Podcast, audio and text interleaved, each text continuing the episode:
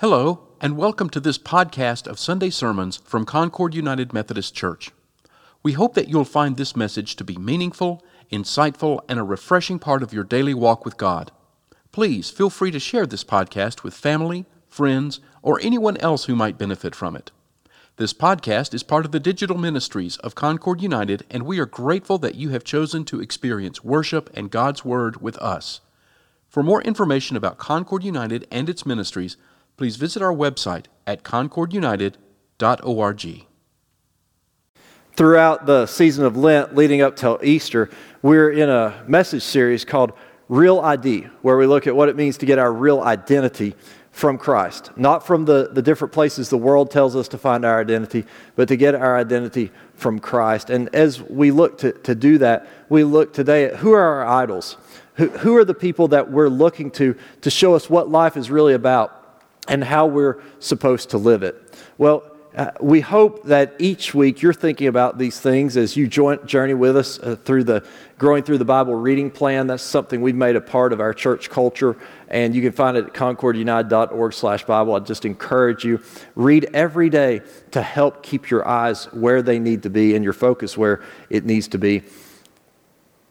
But often in life, we get to a, we have people that we look at as these are heroes. And some of what the Bible does is it tells us that the heroes of the faith. And yet, if we look to our heroes long enough, eventually they disappoint us, right? Eventually they let us down. No one's perfect. And even though, though no one's perfect, it's still okay to, to have heroes. Uh, in fact, oftentimes people moved to town, and many of you may have moved to town recently and joined the church. And when someone comes to town, and particularly when they come from another region of the country, we try to go above and beyond to, to welcome them, to help them get to know not just the church, but the community, to tell them where to hike in the Smokies and what to do at Market Square downtown. And then I always pull them aside and I say, Look, this place is going to feel like home before you know it. And as long as you're nice to people, they'll be nice to you, and you'll get along just fine as long as you don't ever say a bad word about Pat Summitt, Dolly Parton, or Peyton Manning. Okay? but eh, if you could, if you could follow those things, you'll, you'll be okay. Well, uh, even our greatest heroes uh, have flaws. In fact, they're deeply flawed. Now, I'm going to follow my own advice and not say anything bad today about uh, Pat Summitt, Dolly Parton, or Peyton Manning. But I will tell you, one of someone I, have looked up to, and eventually you're around people enough and you see, oh, wait, there's some pretty deep flaws here. And you may know that when I went to seminary, I did so at Duke Divinity School, and we had this particular basketball coach who is who many of us are, are mourning will not be the coach anymore. But it was apparent after Uh, you know, being on campus for about two weeks, who the head honcho on campus was. Because Coach K had an, a bigger office in a higher tower than the university president, a higher salary than the university president, and a nicer car than the university president. And many people on that campus idolized him. I got to hear him speak a couple times. Uh, one time he spoke to me uh, after winning a game, I said, Thank you, coach. And he said, Thank you for attending. And I think I made a big impression. but even Coach K was deeply flawed. And all you UNC fans out there are like, Yeah, we know. well, if you ever get the chance to go to a Duke game in Cameron Indoor Arena, it's an amazing experience. It's so intense and, and loud. And they've thought about every little detail in that basketball arena, and particularly uh, the student band is very well trained. If things aren't going well for Duke, and the other team is uh, making some points, and Coach K calls a timeout, the band immediately comes in loudly. Uh, with a peppy song. And the reason they do is so you can't hear the words Coach K uses to his players right? Because those are not suitable for childhood ears or for television cameras. I happened to be at a game one time where the band didn't come in quick enough. And we saw that one of our heroes had some flaws. Well, we, we, if you get to know heroes enough, you see that all heroes have deep flaws. I think about the people who've been my heroes, who have helped shape me into who I am.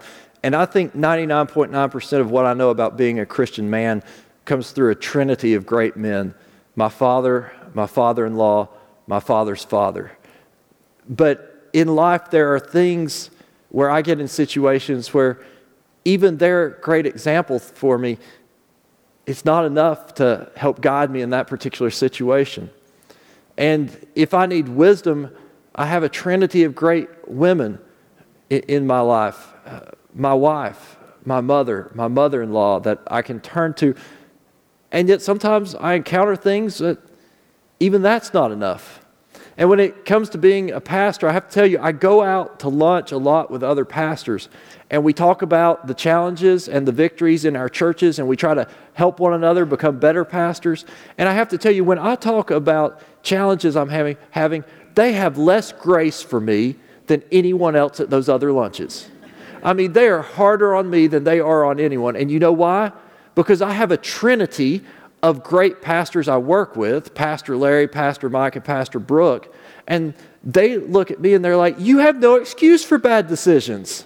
Look at your advisors. Look at the people you can walk down the hall and talk to. We have to do this on our own. But even some situations, Pastor Larry, Pastor Mike, Pastor Brooke, they can't help and know exactly what to do every time, all the time. Wouldn't it be nice to have a hero you could trust all the time in every situation? And what, when Paul writes his letter to the Philippians, what he's telling them is you have exactly that in Jesus Christ. He became human, suffered everything we could, could ever suffer, went through every stress we could ever go to, remained faithful, and showed us what life is all about. And you can trust him in every time and every situation. Here's how Paul summarizes it to the Philippians, beginning with the first verse of chapter 2 of his letter. If then there's any encouragement in Christ, any consolation from love, any sharing in the Spirit, any compassion and sympathy, make my joy complete. Be of the same mind, having the same love, being in full accord and of one mind. Do nothing from selfish ambition or conceit, but in humility regard others as better than yourselves. Let each of you look not to your own interest, but to the interest of others. Let the same mind be you in you that was in Christ Jesus, who though he was in the form of God, did not regard equality with God as something to be exploited, but emptied himself, taking the form of a slave, and being born in human likeness and being found in human form, he humbled himself and became obedient to the point of death, even death on a cross. Therefore, God also highly exalted him and gave him the name that is above every name, so that at the name of Jesus every knee should bend in heaven and on earth and under the earth, and every tongue should confess that Jesus Christ is Lord to the glory of God the Father. This is what he's saying. This this is your hero. This hero could have stayed far above the heavens, but he did not regard equality with God as something to be exploited. It wasn't something to be exploited for privilege, uh, but it was an opportunity to serve. So he emptied himself, taking the form of a slave and being found in human form, became obedient even to death. And so he says, Follow him in his love, in his compassion, in his sympathy, uh, in his humility. Let the same mind be in you that was in Christ, that if you look to him, he will show you how to journey through anything. And here's what happens to us when we become disillusioned with our heroes human heroes disappoint because we expect of them what can only be done by the Savior who anoints, right? Human heroes disappoint uh, because we often put them on this pedestal and we forget that they are deeply flawed. But we have the Savior who anoints with His Spirit, who anoints to help us become like Him. Because when you look at the life of Christ, the grace of Christ, the love of Christ, the compassion of Christ, the way in which Christ broke across boundaries and included people, the way in which He did nothing as uh, Paul articulates here out of selfish conceit or ambition, but did everything out of service. It can seem like such a high calling that who could attain it, but he actually anoints us with his spirit and anoints us with his spirit to become like him. Uh, not, not in every way, but to, because we know he is above us, but to live our lives more and more in His image, in the image we were created. And what we discover is that in Jesus, our Creator entered creation to create in us a clean heart, to take us and through His grace when we come before Him, to clean us uh, and to show us how to live gratefully and loving lives. And then He knew how hard this would be for us. So He gave us the gift of communion. And in the gift of communion, uh, He creates a constant connection with us in a changing world. In a world where everything changes so quickly and rapidly, he says, whenever you come to this communion table, whenever you break the bread and drink the wine in my name, I will be there with you. One of the things I love about communion is it's so hard to mess up communion. It's easy to mess up a sermon. It's easy to mess up a song. It's easy to mess up in life and relationships. But when you come to communion, Jesus says, Remember me and come and do this, and I will be there no matter how much else you do wrong. I will be there, and I will forgive, and I re- will restore, and I will send my spirit to empower you to live this life as I have lived it and as I have shown you. And I can tell you uh, that I haven't been on this earth that long, just a little more than 40 years, but I've never encountered anything that Jesus couldn't get me through and that Jesus couldn't show me the way through. I've stood over graves that I didn't want to stand over, and He showed me how to continue. I've uh, had relationships break down uh, that I didn't want to see severed, and He's showed me how to be faithful. I've, I've had joys uh, that I never saw coming, uh, and He's showed me how to, to be grateful uh, and I've had disappointments hit me harder than I ever thought they would. And He showed me how to be faithful in those circumstances and that God is still good and that God still has a plan. And I know for many of you, you have been through challenges I have, can only imagine. You, you have been through circumstances, the pressure of which I will never know on my shoulders. And I've heard you say to me, but Jesus has been there. But he has not let me down. But he had what it took to get me through and to show me the way.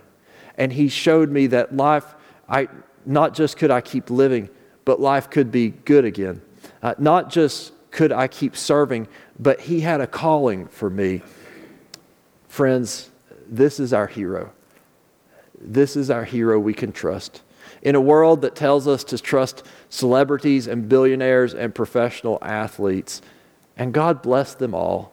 And God bless all the heroes in our lives who come from our family and our friends. But we have one hero who we can trust in all times and all circumstances. And this gift of communion is our chance to come before that hero and say, Create a clean heart in me and put a new and right spirit within me, so that the same mind might be in me that was in you, that I might do nothing out of selfish ambition or conceit, but I might live a life of service and love and find in that life the love of God, which is above all, uh, beyond all, and in all things. Let us pray together. Gracious Lord, we come before you today, and we thank you for sending your Son to be the hero we can trust to show us the way every day in all things. Help us to look to you and to walk in trust and in faith. Create in us a clean heart that we might display your love to the world. And may others who see us somehow through our love and through your work in deeply flawed people like us also see you and come to know the surpassing love and grace of Jesus Christ our Lord. Amen. Thank you for listening to this sermon from Concord United Methodist Church. This podcast is a ministry of Concord United, and we would love to hear from you. To contact us, please send an email to podcasts at concordunited.org with sermons in the subject line. For more information about Concord United, including worship times, service opportunities, mission efforts, and classes, please visit our website at concordunited.org. We also invite you to download and enjoy our daily devotional podcasts presented by the pastors and members of Concord United. Finally, we would appreciate it if you would leave a rating and a review of this podcast so that others can discover it and benefit from it.